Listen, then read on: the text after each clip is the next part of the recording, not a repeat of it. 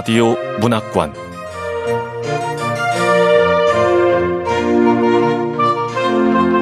한국 단편 문학 특선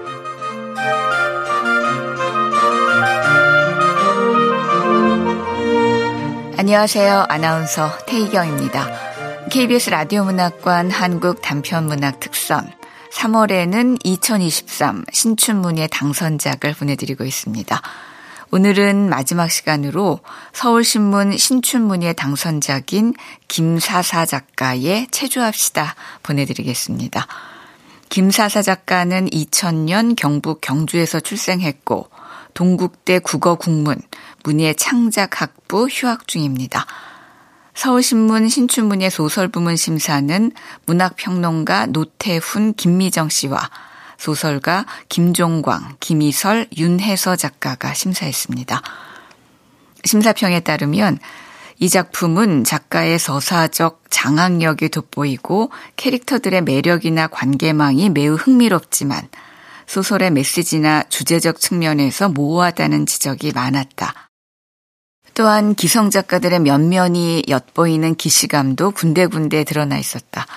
그럼에도 불구하고 이 작가가 가진 모종의 확신에 그리고 다음 작품이 보여줄 가능성에 심사위원들은 과감하게 동의했다. 모쪼록 당선자가 이 기대에 넘치게 부응해 주기를 바란다. 네, 이런 심사평을 받은 작품 KBS 라디오 문학관 한국 단편 문학 특선 김사사 작가의 체조합시다 함께 만나보겠습니다.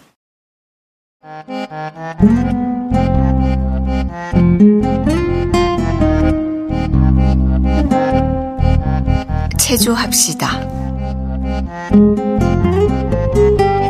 김사사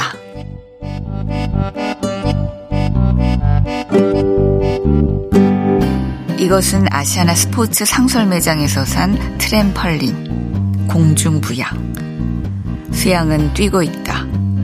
흔들리고 있다. 조금씩 어지럼증을 느끼고 있다.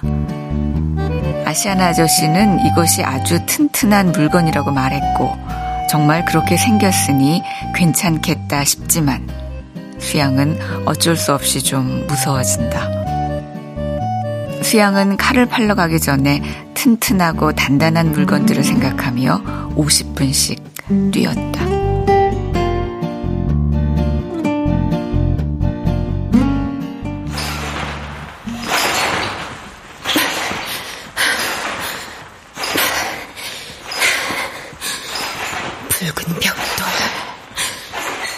의자, 강화 유리로 된 창문, 그리고 칼. 트램펄린 앞에는 높이 170cm짜리 거울이 있고 수양은 자세가 흐트러지지 않도록 주의하며 열심히 뛴다. 뛰어오를 때는 정말로 공중부양하는 기분이지만 그것은 기분일 뿐이고 어쨌든 떨어지는 일이다. 수양이 영양제나 선크림이나 치약이나 칫솔이 아니라 칼을 파는 이유는 사람들이 무서워하는 물건이기 때문이다. 무서워서라도 사준다는 말이다. 수양은 칼 판매상이다.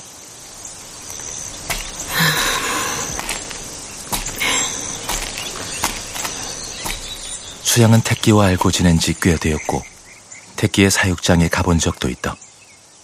사육장은 동굴처럼 길고 캄캄해서 거기에 무엇이 있기는 있는 건지 알 수가 없었고 보고 있으면 기분이 나빴다. 택기야, 사육장을 저렇게 어둡게 하면 토끼가 살 수 있어? 너무 어둡지 않아? 원래 조명을 켜두는 곳이야. 그런데 지금은 왜 어두운 거니? 기주가 깜빡한 거지. 사육장 입구에는 파란색 파라솔이 있었고 그 아래로 작은 탁자와 바퀴 달린 접이식 침대, 플라스틱 의자를 두었다.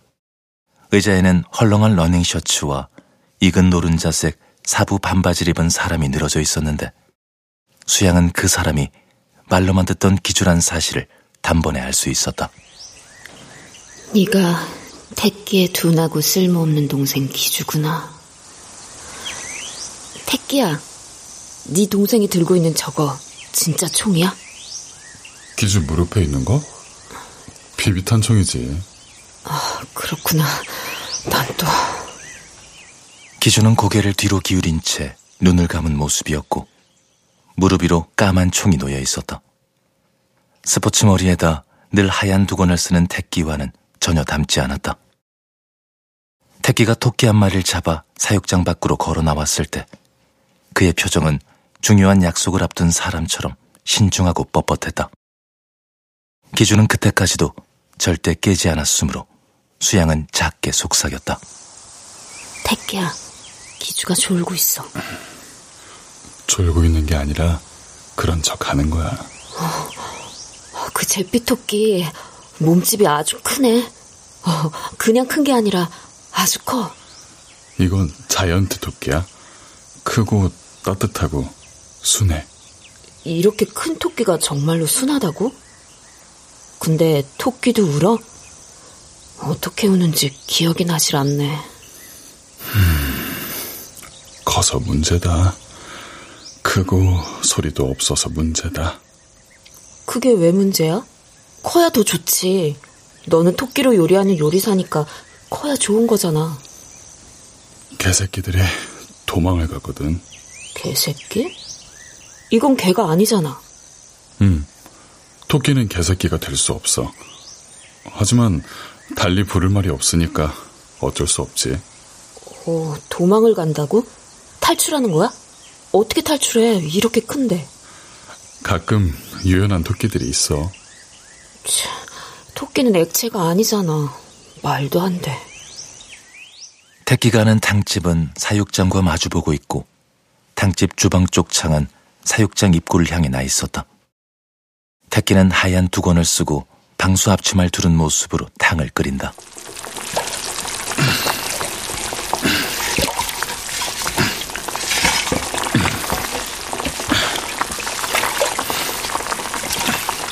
매일 그렇게 한다. 그러다 보면 택기의 몸에서는 아주 이상한 냄새가 나기 시작하는데 그래도 수양은 택기의 냄새에 대해 이야기해 본 적이 없다. 택기가 한참 탕을 끓이다가 쪽창을 쳐다보면 토끼 두어 마리가 잔디밭에 우뚝 서 있는 것이다.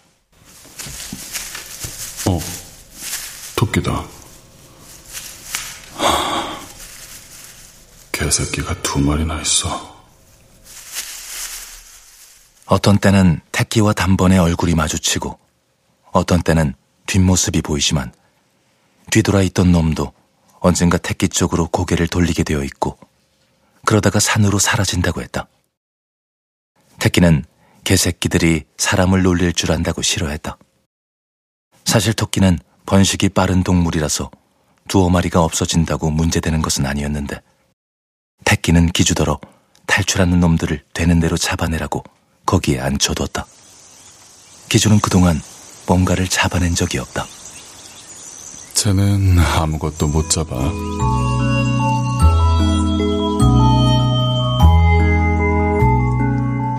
택기가 말했다. 기주는 여태껏 바닥에만 비비탄을 쏘아댔기 때문에 기주가 앉은 부근으로는 잔디가 자라지 않았고 살짝 젖은 토양이 드러났다.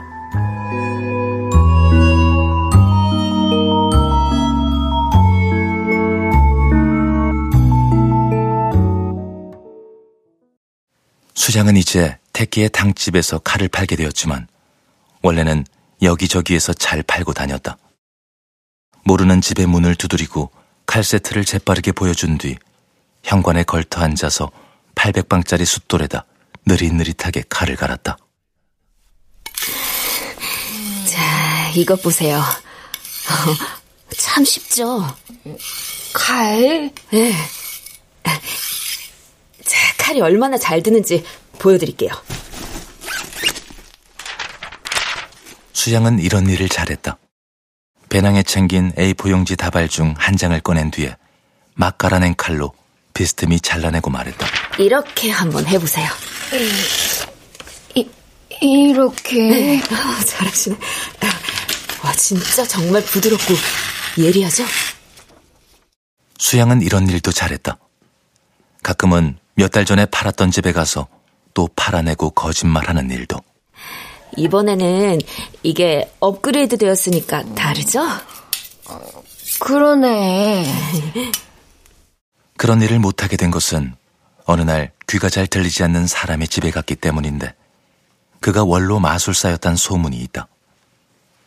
그는 특히 손도 대지 않고 멀리 있는 복죽을 터트리는 마술을 잘했는데 그것만큼 사람들의 반응이 좋은 게 없어서 터트리고 터트리다 귀가 먹었다고 했다. 저 마술사님, 이것 좀 보세요. 이번에는 칼이 얼마나 잘 드는지 보여드릴게요.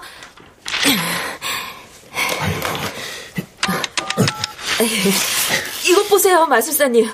오, 오, 이것 좀 보세요. 거기 경찰 써줘.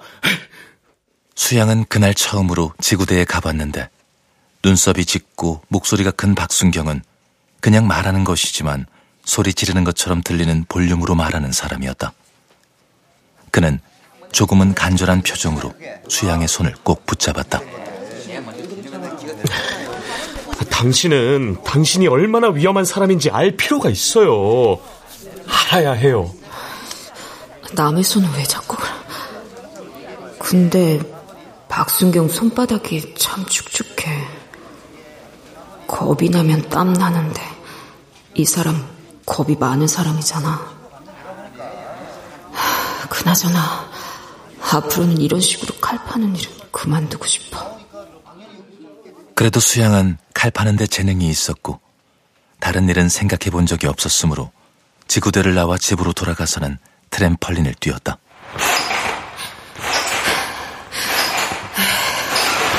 이제 어떻게 해야지? 어떡하지? 앞으로도 트램펄린 타는 일은 계속 하고 싶다.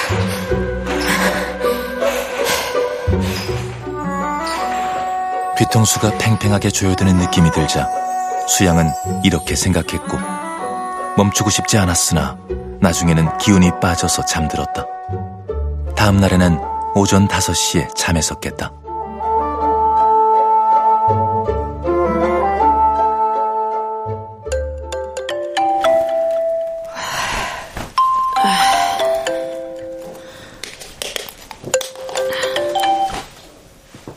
잠 없는 노인들이나 일찍 나가는 공장 사람들한테는 그만큼 이른 시간에 찾아가서 칼을 파는 수밖에 없었으니 수양은 일찍 자고 일찍 일어나려 노력하는 편이었는데 그것이 그만 몸에 익어버린 것이다.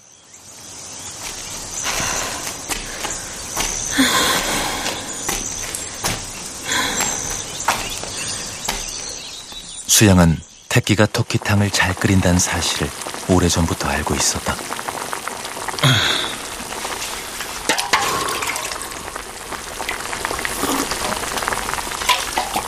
음, 괜찮네. 태끼가 만든 탕을 먹어본 적이 없고 그때까지 태끼의 얼굴을 본 적도 없었지만 오가는 길에 태끼의 탕집을 자주 봤고 거기에는 늘 사람이 많았으니 그런 집이 있다는 것 정도는 알고 있었다.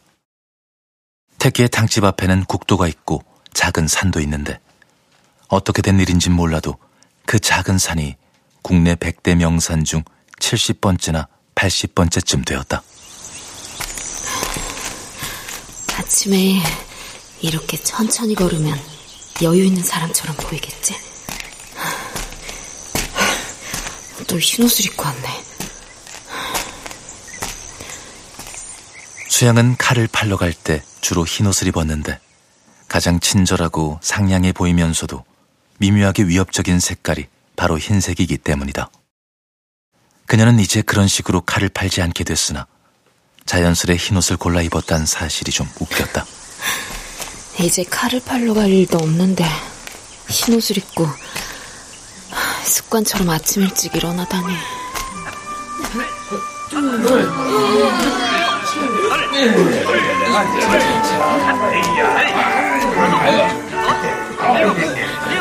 어? 뭐야? 단체로 체조를 하나? 어디서 쉬지 않고 구호를 외치는 소리가 들렸다. 수양은 곧 택기의 탕집 앞 잔디밭에 다다랐고 거기에서 등산복을 입은 사람들이 열을 맞춰 잔뜩 서 있는 모습을 봤다.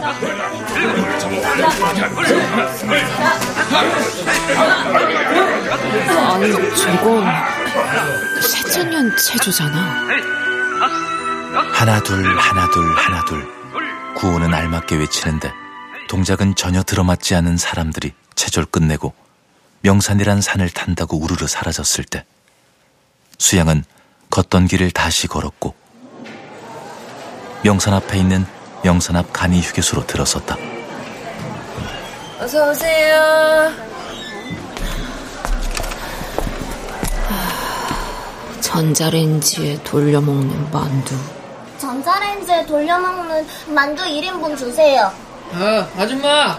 나는 그 만두 2인분 주세요. 아, 예. 담배도 한 갑 주시고요. 명산 앞 간이 휴게소에서는 전자레인지에 돌려먹는 만두를 팔았는데 택기의 탕집만큼은 아니더라도 장사가 잘 됐다. 여기까지 따라오긴 했으나 산을 타기 싫은 아이들이 김밥과 만두를 먹고 있었고 산 타는 사람들만 노리는 일명 등산객 전문 린치족들이 교복을 꼬박꼬박 챙겨 입은 모습으로 담배를 계산하는 중이었다. 수양은 매운맛 만두를 싸서 전자레인지에 돌린 뒤에 자리에 앉았다. 김이 나는 만두를 젓가락으로 조금씩 잘라 먹으며 중얼거렸다. 산을 타는 사람들에게 칼을 팔아야겠어. 너 혹시 칼 살래? 뭐래? 애가 무시하니까 섭섭하네. 그래. 역시 칼은 어른들한테 팔아야겠지.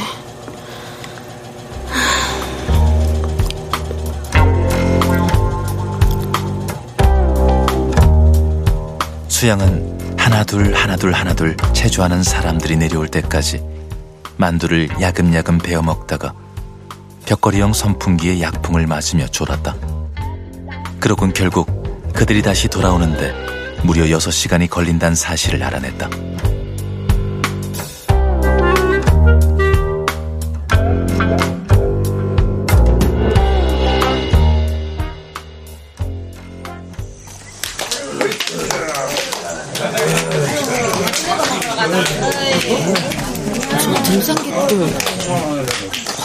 어디로 가는 거야? 수양은 사람들이 손바닥을 짝짝 부딪히며 내려와서는 곧장 택기의 탕집으로 향하는 것을 지켜봤다. 그러고는 집으로 달려가서 칼 세트와 함께 A4 용지가 든 배낭을 챙겼는데 그 사람들 앞에서는 종이를 자르는 시범 따위 보이지 않아도 된다는 사실을 알게 된 뒤로는 그런 것들을 챙기지 않았다. 택기의 탕집 앞에는 하얀 두건을 쓰고 분홍색 방수 앞치마를 두른 남자가 서 있었다. 그것이 바로 택기였다. 택기는 탕집 입구로 들어서려는 수양을 붙잡았다. 탕을 드시려면 예약을 하셔야 하는데요. 저는 탕 먹으러 온 사람 아니거든요. 그런 음식을 좋아하지도 않습니다. 그럼 왜 들어갑니까? 칼을 좀 팔고 싶어서요. 웃어? 이 사람이 설마 나를 좋아하나? 택기가 수양의 팔뚝을 가볍게 내려놓으며 약간의 미소를 지었을 때 수양은 이렇게 생각했다. 그러나 택기의 손바닥이 너무 두꺼웠고 반짝거리는 그의 분홍색 앞치마가 마음에 들지 않았으며 무엇보다 그의 몸에서 이상한 냄새가 나고 있었기 때문에 그런 것이 아니길 바랐다. 탕이 싫으면 뭘 좋아하시죠? 저는 감자튀김 좋아해요.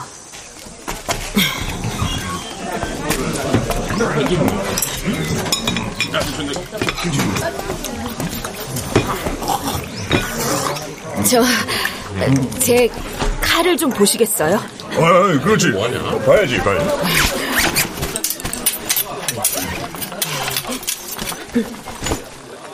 수양의 칼은 그다지 특별한 게 아니었고 일주일에 두어 번 방영하는 홈쇼핑 식 칼과 유사한 모양새였지만 그래도 사람들은 수양이 칼을 꺼내들 때마다 마술을 본 것처럼 좋아했다.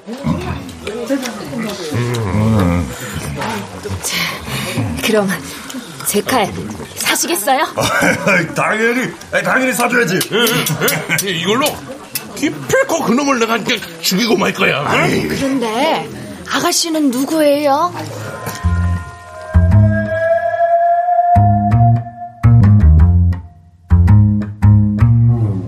이렇게 제정신이 아닌 사람들이 많다. 그런 사람들은 모두 칼을 사게 되어 있다. 그래서 수양은 매일 아침 몸을 앞뒤로 흔들며 산책하게 되었다. 하나둘 하나둘 하나둘 체조하는 사람들을 지켜본 뒤 명산 앞에 있는 명산 앞 간이 휴게소에 앉아 조금씩은 만두를 먹었고 할 일이 없어지면 린치족들의 대화를 엿들어 보려 했다.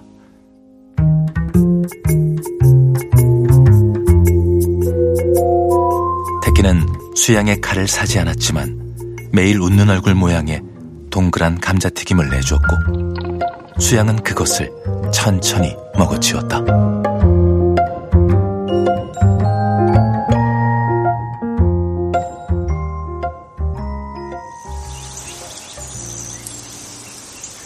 기주야, 너는 왜 토끼를 잡지 못하니? 나? 수양은 매일 태끼의 탕집에서 칼을 팔게 되었으므로 기주의 얼굴도 매일 봤다. 기주는 파라솔 아래 탁자 앞에서 밥을 먹고 침대나 플라스틱 의자에서 잠을 자거나 휴식을 취하고 하여튼 그런 식으로 종일 바깥에 있지만 가까이 다가가도 바짝 마른 풀 냄새나 무언가를 태우는 냄새 같은 것만이 났다. 난 비비탄총 쏘지. 숫자 퍼즐도 채우고. 기주, 너는 왜 토끼를 못 잡냐고. 몰라? 그걸 왜 몰라? 보고 있는데 왜 모르지? 그냥 잠깐 눈을 감았는데 토끼가 밖으로 나와 있었어. 저기에 서 있었다고. 토끼를 왜 좋아할까? 누가? 여기 오는 사람들. 모든 게 무게중심 때문이야. 그건 또 뭔 소리야? 따지고 보면 사람의 심장은 아주 미세하게 왼쪽으로 치우친 상태라 무게중심도 왼쪽에 있을 수밖에 없어. 그래서 모두의 왼쪽 엉덩이는 조금 더 눌려있고 작아. 그러니까 사람들은 늘 왼쪽으로 살짝 돌아앉게 되어 있는 거지.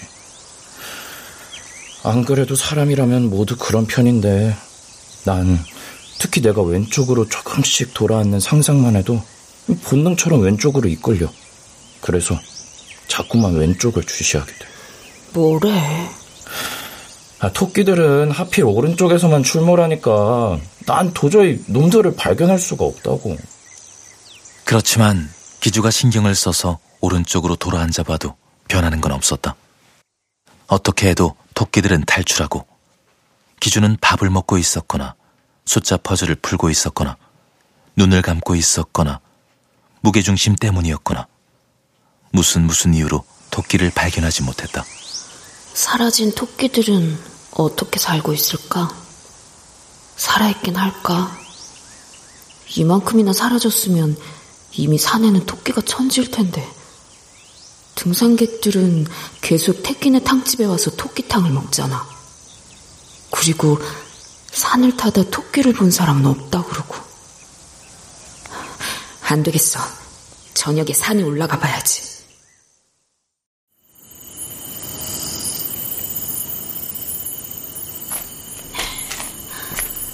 어, 토끼가 보이지가 않네. 토끼야, 여기로 좀 와봐. 아, 이리 좀 와. 어? 어? 페도라다.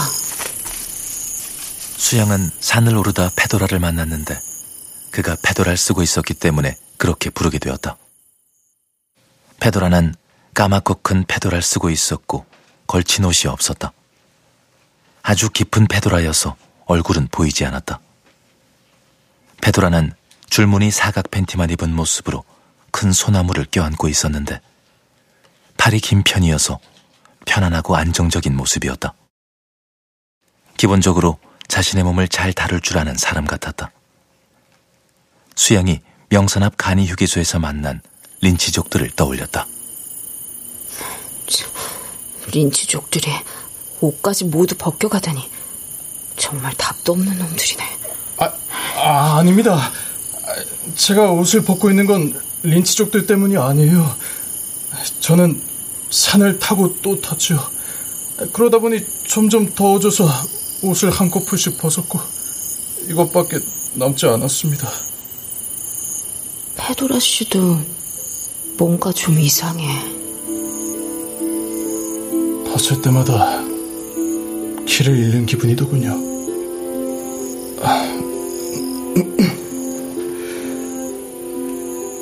당신이 말한 그런 사람들을 만나기는 했습니다. 표정이 약하고 슬퍼 보여. 그들은 우린 아주 건강해. 너무 건강해. 우리는 내일이 없는 사람이에요. 이러면서 나를 지나쳤습니다. 정말 이렇게 말했습니다. 제가 외우는 일은 잘하거든요. 근데 밤이 되니까 추워져서 나무를 안고 싶었습니다. 제 모자와 팬티. 이건 제 자존심이라 남겨두었습니다.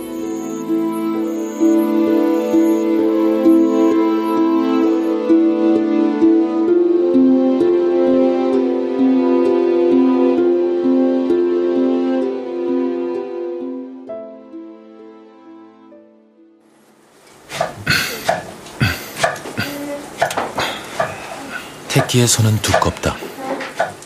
손등은 거칠지만 손바닥은 부드러워서 영 이상한 손이다.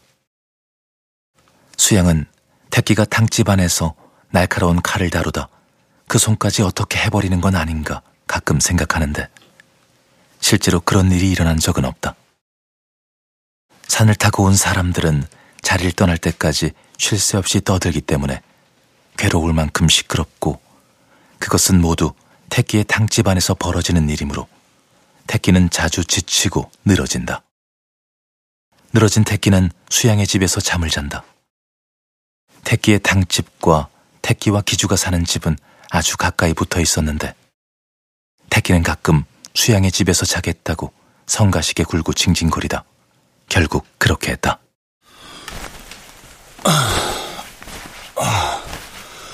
나 좀 잘래. 태기야, 내일은 몇 마리나 잡냐? 아마 23마리. 아, 그렇구나. 바쁘겠다.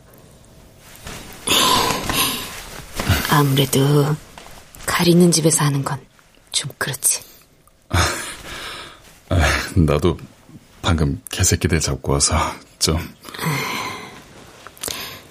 있잖아.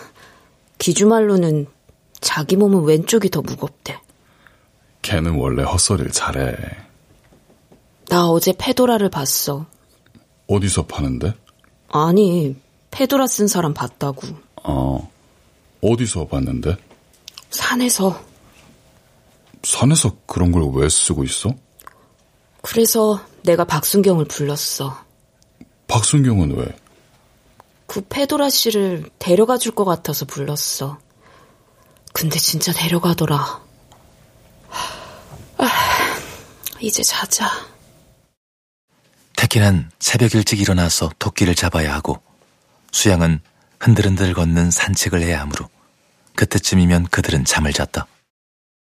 그런데 그날따라 태끼가 수양의 팔뚝에 얼굴을 비벼댔고 수양은 그것이 아주 뜨겁게 느껴졌기 때문에 태키의 얼굴이 언제부터 뜨거웠는지 궁금해졌다. 태끼야. 응? 너는 왜 요리를 잘하냐? 음, 사실 난 요리를 썩 잘하는 편이 아니야. 탕집은 우리 고모 건데 고모는 매일 저녁 식사를 마친 뒤에 잠자리 들기 전 나와 기주의 얼굴을 조심스레 붙잡고 볼키스를 해주는 다정한 사람이었어. 그때 난 이미 어른이었고 그런 일이 시들했지만 기주는 아직 어려서 좋아하더라. 고모가 있었구나. 고모는 어떤 분이야? 나이를 먹을 만큼 먹었고 생활력은 강했지만 아름다운 걸 좋아했어. 그래서 종일 동물을 관리하고 탕을 끓이는 걸 견딜 수 없어 했지. 어느 날 고모가 그러더라. 하, 이제는 정말 더 이상은 견딜 수 없어. 근데 고모가 견딜 수 없다고 할 때마다 탕집에 손님이 늘어나는 거야. 그러니까 고모가 방문을 잠그고 우시더라고. 그러다 아주 먼 곳에 사는 친구하고 통화를 계속하더니 떠났어. 고모가 어디로 떠났는데? 난 이해가 안 돼. 그게 말이 되냐? 말이 안 될 건 뭐지? 나와 기준은 고모가 아주 먼 곳에 있다는 친구를 찾아간 줄 알았어. 근데 고모한테 딱 한 번 엽서를 받았는데 그런 소식은 전혀 적혀 있지 않는 거야. 그 대신 감기는 걸리지 않았니? 시답잖은 안부와 함께 탕을 맛있게 끓이는 조리법이 정갈한 글씨로 적혀 있더라. 그리고 조금 더 시간이 흐른 뒤에 내 앞으로 분홍색 방수 앞치마가 담긴 택배를 보내왔어. 엽서 한 장과 함께. 나는 멀리 있는 곳에서 모텔 장사를 시작했어. 여기 경치가 좋아. 고모가 보낸 엽서 앞면에는 어떤 지역의 문화재 사진이 크게 붙어 있었는데 기준은 택기 몰래 그곳으로 찾아가기 위해 짐을 꾸렸다가 들킨 적이 있다. 어쨌든 택기는 돈 때문에 요리사가 되었고 자꾸자꾸 토끼를 잡고 자꾸자꾸 탕을 끓이다 보면 다 잘하게 되어 있다고도 말했다. 실망이야. 대대로 내려오는 명장 집안인 줄 알았는데. 이제 내가 명장이 되겠어. 택기가 속삭였다.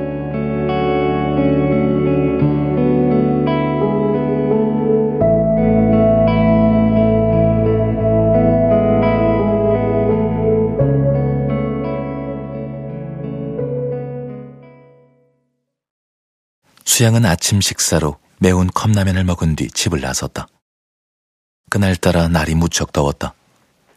이상하게도 수양은 배가 아주 헛헛한 기분이었고 뜨겁기도 해서 어쩐지 저녁이 되면 배가 몹시 고파지겠다고 생각했다. 아, 시원한 게 먹고 싶다. 차갑고 시원한 게. 어, 페도라다. 근데 사람들이 다들 서서 뭐 하는 거야? 탕집 앞에서는 하나둘 하나둘 하는 소리가 들리지 않았고 대신 몸을 꼭 쬐는 회색 양복을 입은 페도라가 서 있었다. 그는 양손을 주먹 쥔 채 정면을 바라보았다. 산타는 사람들은 구호를 외치는 대신 바둑판처럼 깔끔한 간격을 유지하며 페도라를 마주봤다.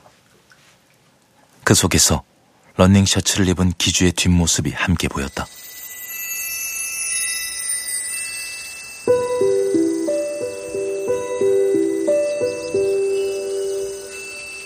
바닥에 놓인 CD 플레이어에서 노래 전주가 흘렀다. 기주는 왜 저기 서 있어? 페도라 씨가 뭔가 시범을 보이려나? 근데 페도라 씨는 왜 저렇게 긴장한 거야? 어, 뭐야? 페도라 씨 쓰러진 거야? 일부러?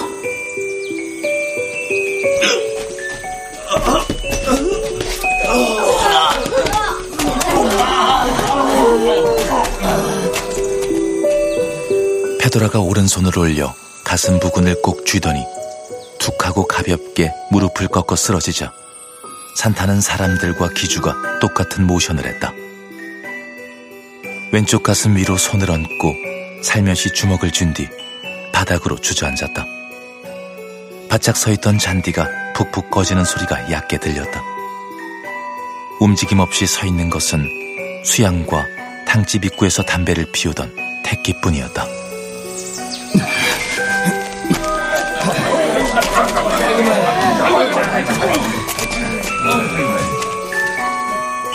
페도라는 곧바로 일어나 정자세를 취했는데 그 과정이 너무나 유연하고 부드러웠기 때문에 어느 누구도 그를 따라할 수 없었다. 그런 일은 한 시간 가량 반복됐고 사람들은 산을 타기 위해 흩어졌으며 페도라는 쟁걸음으로 멀어졌다. 수양은 그날 밤에 페도라를 다시 만났다.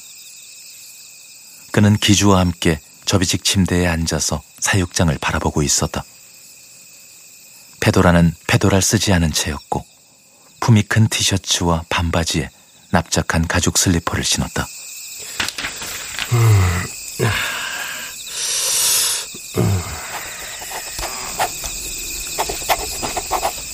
침대 옆 의자에는 박순경이 등을 둥그렇게 말고 앉아 기주의 숫자 퍼즐을 대신 채우고 있었다. 수양은 휴게소에 들러 과일과 빙가류를 사오던 길이었고 기주가 수양을 발견하고서 손을 흔들었기 때문에 그들 넷은 한자리에 모이게 됐다. 기주야, 택기는 어디 있냐? 사육장에. 또 토끼 잡으러 갔냐? 그래야 내일 팔지. 그렇긴 하지. 두 분도 아이스크림 드세요. 수양 씨 반갑습니다. 네, 페도라 씨. 근데 페도라 씨와 박순경님은 왜 여기 있어요? 아, 저는 지금 박순경의 집에 살고 있습니다. 네? 언제부터요? 그날부터요. 아, 페도라 씨는 극장에서 일했대. 음, 배우시군요. 어, 그렇다면 그렇고 아니라면 아닌 것도 같아요. 어, 참해 드세요. 저 수양 씨. 네? 아직도 칼을 파신다고요? 아, 아, 박순경님 정말 이상하시네. 나한테만 왜 자꾸 그러세요? 칼 파는 게 왜요? 저 사실 린치족이었습니다. 아, 뭐 그렇다고요. 아, 난 한때 사람들이 나를 페도라라고 불렀죠. 그래서 배우라는 거예요? 아니라는 거예요? 아, 극장은 극장인데 영화를 보여주는 극장은 아니고 그 캬바레라고 더 많이 부르던데. 그러면 가수인가 보군요. 노래도 부르고 싶었지만 그 정도 실력은 안 됐나 봐요. 샹송 부르는 여가수 뒤에서 흐느적 흐느적 춤이라고 할 수 없는 그런 춤을 췄지요. 노래 분위기에 맞춰 페도라를 쓰고 실크 셔츠를 입고 전체적으로 잠들기 직전인 사람이 몽롱한 정신으로 침실이나 거실을 슥슥 걸어대는 느낌. 인기가 있었나요? 전혀 펑크낸 무대를 메우는 정도. 그 일이 있기 전까지는. 그 일이요? 그날도 언제쯤 이따위 춤 그만두나 골몰하면서 춤을 추다 그만 미끄러진 거예요. 근데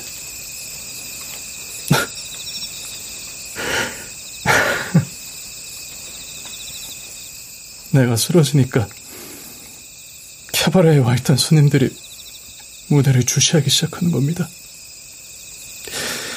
그러니까 무대 아래에서 뒷짐을 지고 서 있던 나네 요원이 두 손에 이끌어 모은 뒤 외치더군요.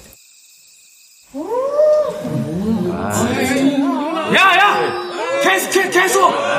계속하라고! 멈추지 마! 페도라가 주춤거리며 일어서자 누군가 휘파람을 불었고 누군가는 소리를 질렀다. 그날부터 샹숑 가수와 페도라는 덜 떨어진 듀오로 불리며 완벽한 B급이 되었다. 페도라는 완벽한 B급이 된 이유로 춤을 그만두고 마임을 했다. 주된 특기는 역시 쓰러지거나 넘어지는 것이었고 그 중에서도 화살 맞는 남자를 가장 잘했다. 페도라는 관광 캬바레의 유명 인사가 되어서 덜 떨어진 듀오가 아닌 페도라로 불리기 시작했다. 사람들이 무대를 둘러싸고 저한테 활시위를 당기는 신용을 하면 저는 화살을 맞고 쓰러집니다. 컨셉도 있습니다. 어떤 날은 사랑하는 남자가 되어 쓰러질 때도 있었고 배신자의 화살을 맞기도 하고 근데 화살을 맞는 것보다 더 중요한 건 어떻게 일어나는 거냐였어요. 화살을 맞고 쓰러진 뒤에 재빨리 일어나 정면을 바라보는 게 가장 기본적인 자세였죠. 아주 천천히 일어나거나 몸을 조금씩 굴려 일어나기도 하고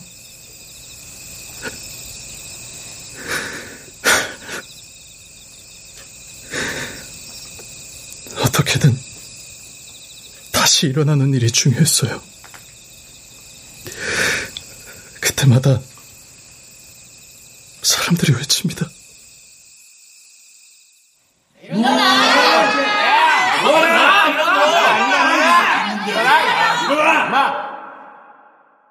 사람들이 외치는 순간 알맞은 자세로 일어나는 것이 핵심이었다.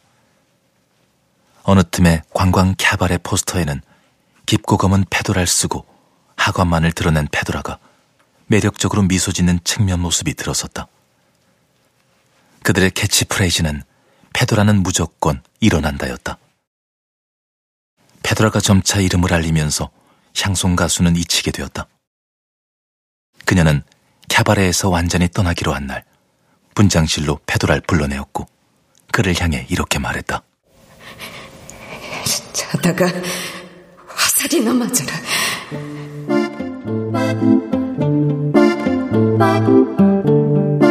페도라는 잠시간 굉장한 화살을 맞은 기분을 그것이 다시는 찾아오지 않을 화살이란 기분을 온몸으로 느꼈고 페도라로 사는 일을 그만뒀다.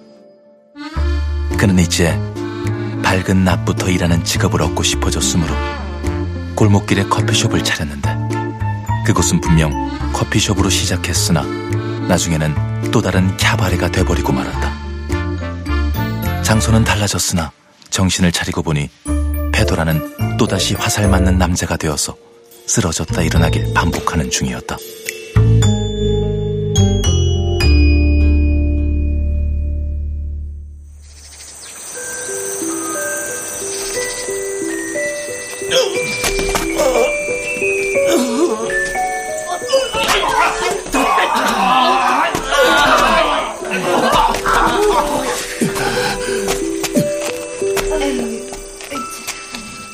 페도라는 매일 CD 플레이어를 들고 나타났고 사람들은 새천년 체조를 하는 대신 화살 맞는 사람들이 되어갔다.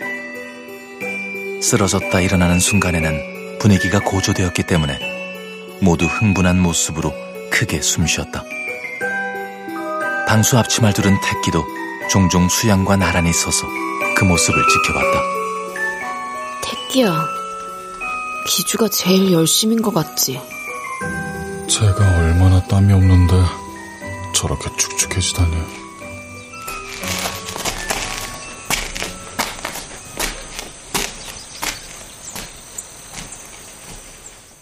택기는 가만히 기주를 보다 사육장으로 걸어 들어가서 한참 동안 나오지 않았다. CD 플레이어의 노래는 한시간가량 반복 재생되었으므로 사람들은 한시간 동안 화살 맞는 사람이 될 수 있었다. 페드라의 화살 맞는 남자가 또다시 유명해지자 화살 맞는 사람이 되겠다는 이들은 끊임없이 늘어났다. 화살 맞는 산악동호회 슬로건이 걸린 전세 버스가 페도라를 찾아온 날에는 분반이 필요했기 때문에 사람들은 먼저 맞는 조와 나중에 맞는 조로 나뉘었다. 그날의 페도라는 이전보다 땀을 많이 흘렸고 모든 일을 마친 뒤 명산 앞 간이 휴게소 쪽으로 걸어가서 수양을 불러세웠다.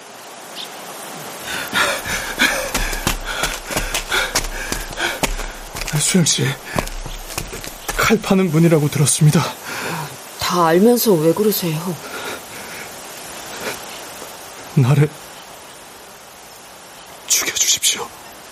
네? 울고 싶다. 나는 칼 파는 사람이지 칼 쓰는 사람이 아닙니다. 잘 알고 있습니다. 수양 씨, 나는 이제 평생 이렇게 살게 되었습니다. 평생.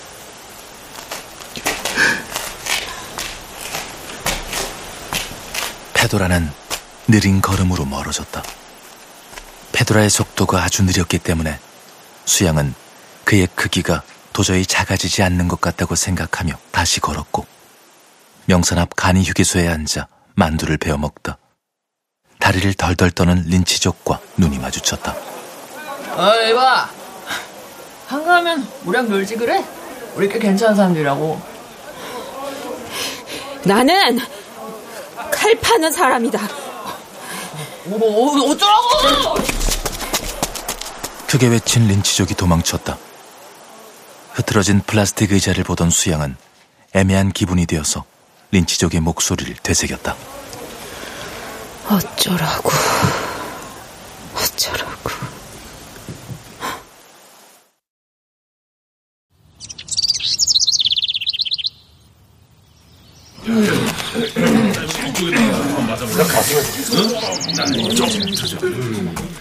페도라가 자취를 감춘 어느 아침에도 CD 플레이어는 잔디밭 위에 놓여 있었기 때문에 산타는 사람들과 기준은 화살 맞는 사람이 되기 위해 착실히 열을 맞췄다.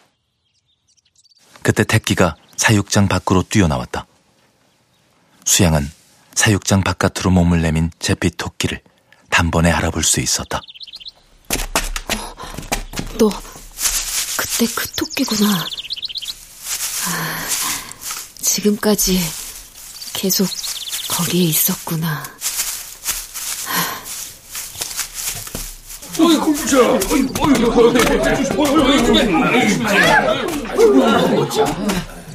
잿빛 토끼 뒤로 몇 마리의 토끼들이 튀어나와 잔디밭 위에 선 사람들 사이를 헤집었다. 빠르고 부드러운 움직임이었다. 오랫동안 화살 맞기를 훈련한 기준은 교묘한 움직임으로 발밑의 토끼를 피할 수 있었으므로 끊임없이 화살을 맞고 쓰러지고 다시 일어나 정면을 바라보는 자세를 취했다. 사람들은 이리저리 꼬꾸라지다 분산되었다. 몇몇이 토끼를 잡기 위해 두 손을 쥐며 바닥 가까이 몸을 숙였고 토끼는 매끄러운 몸짓으로 벗어났다. 제법 많이 사라진 토끼 때문에 택기는 한동안 탕집 문을 닫았다. 박순경은 꽤 오랜 시간 페도라를 찾다. 명산 앞 간이육에서 CCTV에 찍힌 그의 마지막 흔적을 확인한 뒤 조용해졌다. 화면 속에 무엇이 있었는지는 끝내 말하지 않았다. 화살 맞는 사람들은 드문드문 찾아오다 발길을 끊었다. 수양은 택기와 잠을 자거나 트램펄린을 타거나 칼을 갈았다. 박순경은 새로 마련한 자신의 과도로 참외를 깎았다.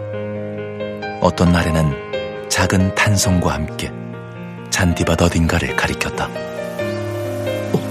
오, 저기 토끼가. 와, 저거, 저건 진짜 토끼다. 아, 진짜야. 작게 속삭인 수양이 살금살금 다가갔다. 그러나 방수 앞치마를 한쪽 어깨에 걸친 택기가 탕집 처마 아래에 서서 그곳을 바라보기만 했으므로 수양은 걸음을 멈췄다.